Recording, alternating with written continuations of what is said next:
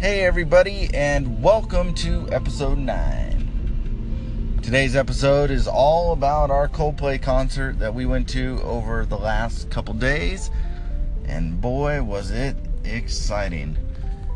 So, we left Sunday to go to Omaha, Nebraska. It's about a 10 hour drive uh, if you're slow like us. So, we went to Omaha, got there Sunday, checked in the hotel pretty late, couldn't sleep, so we thought we'd you know, walk around because we were right across the street from the arena. So we walked around, scoped out the arena, scoped out the hotel, went to a grocery store, got some food, just some, you know, normal stuff, but we couldn't sleep because we were so excited for Monday. So we were trying to just get a couple things done while we were not sleeping. So we got there Sunday, went to bed, got up Monday. Uh, we actually were fortunate enough to get VIP, which gets early access, but that wasn't until 4:30. So even though we got up, it was the slowest day in the world, waiting for 4:30 to come around. We would go back to the hotel, uh, you know, do a little bit of internet, then we go, ah, let's go look. So we go back to the arena, hoping we could catch uh, somebody. We talked to some crew members. We talked to a bunch of the people that actually work at the arena. Everybody in uh, Omaha was fantastic. I mean, shout out to the CenturyLink Center. Um, I mean, everybody we talked to Ed, Mary, Curtis, Wayne, Deb, Pam, all of those people there, Justin, they were super helpful. I mean, we didn't find a, I mean, everybody was just fantastic. Um, but we kept going back to the arena trying to you know, catch somebody, or we talked to a couple members and asked them what they did. I mean, it was just a fun. Uh, we weren't like stalker type, but it was a fun, intriguing learning experience. So that was fun. And then 4:30 finally came around, but the concert didn't actually start until nine. So then we had to wait for another grueling four and a half hours. But we got in the VIP. Uh, the VIP wasn't really, I don't know, personally speaking, I don't think it was great. You did get a bag full of uh, stuff. Uh, uh, guitar picks, a fancy water bottle, a poster, these fancy uh, badges, a fancy commemorative ticket. Um, and and then we got some swag. My wife got a coffee cup because she drinks coffee all the time. I got a, an actual T-shirt this time since I didn't last time. Um, but you get early access to that. You get to buy merchandise when nobody's around. Um, I mean, it was a good time. But the, you go into this room where there's a, a, backdrop that you can have your picture taken in front of, and then some food and drink, and that's about it. You don't. The VIP doesn't guarantee meeting the band. Uh, meeting Coldplay is, seems to be almost impossible. Uh, we've been trying for a while, but we'll just keep on trying. But you get in, you get food, uh, food, drinks, um, music, um, the swag bag and early access to the floor. And then we got floor seats uh, that were uh, right between stage A and B uh, on the catwalk, right up against the wall, uh, the security wall. So we were literally like right up against the stage. It was, I mean, it was phenomenal. And my uh, my wife had a, a plan set in place, and if you haven't heard this plan yet, uh, welcome to the episode because I've told this story about a million times, but I'm going to tell it again in the next portion of this episode. So, my wife's plan was she wanted to get on stage and play clocks with the band as Ferdinand did in Germany, except he was playing Everglow.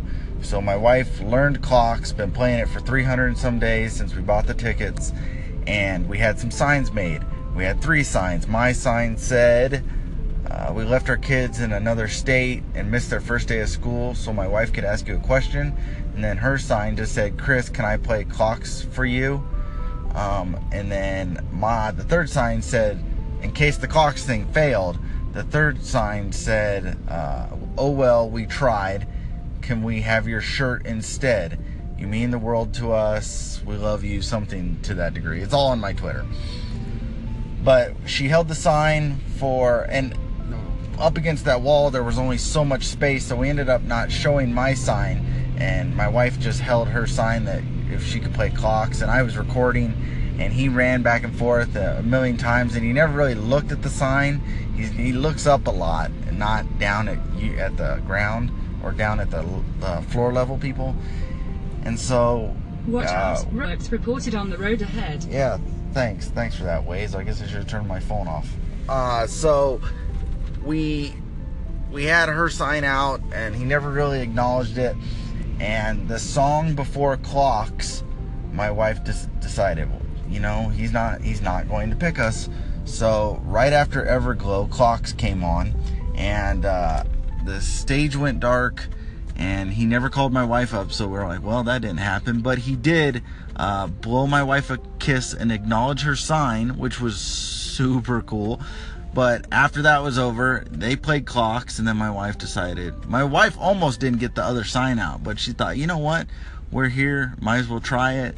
So she got the other sign out about the shirt and she held that out for a little bit and they played clocks and right after clocks he took his shirt off and switched into another shirt because clocks goes into midnight and midnight they turn all the lights off so you couldn't see it but he changed his shirt and uh, and then he went into and then after midnight he went to i believe it was charlie brown and then Hymn for the Weekend.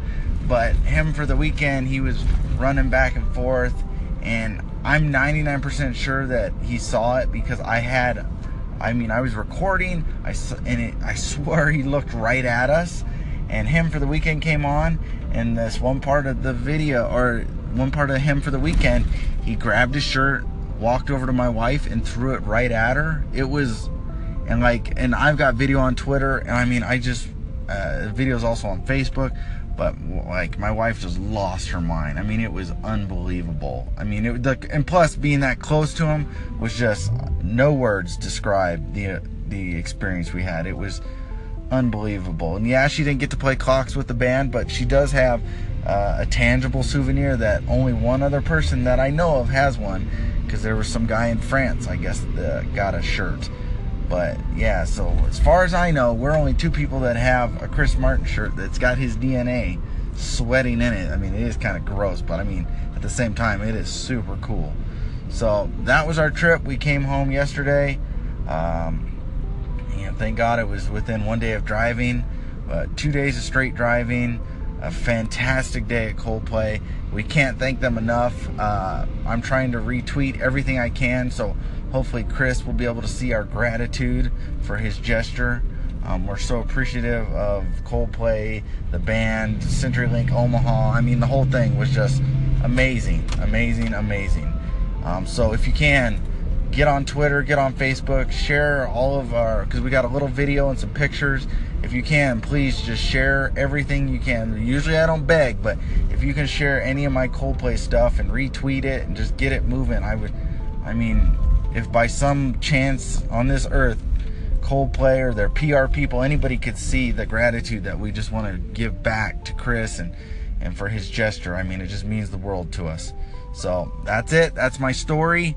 Uh, I appreciate you guys listening. I appreciate all the feedback. This is fantastic. I love it. Uh, it's happiest I've been in a long time. So thanks for listening. Thanks for following. And I appreciate all your shares. And we'll see you on the next one.